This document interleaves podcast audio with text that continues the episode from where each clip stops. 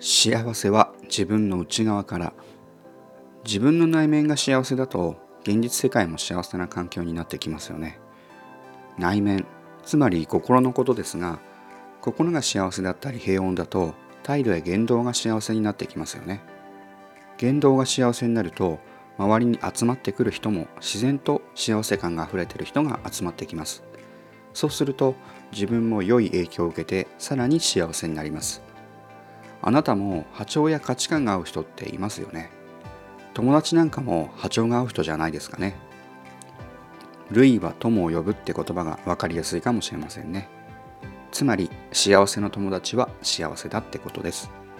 まずは自分の内面から幸せだなって感じてみませんか？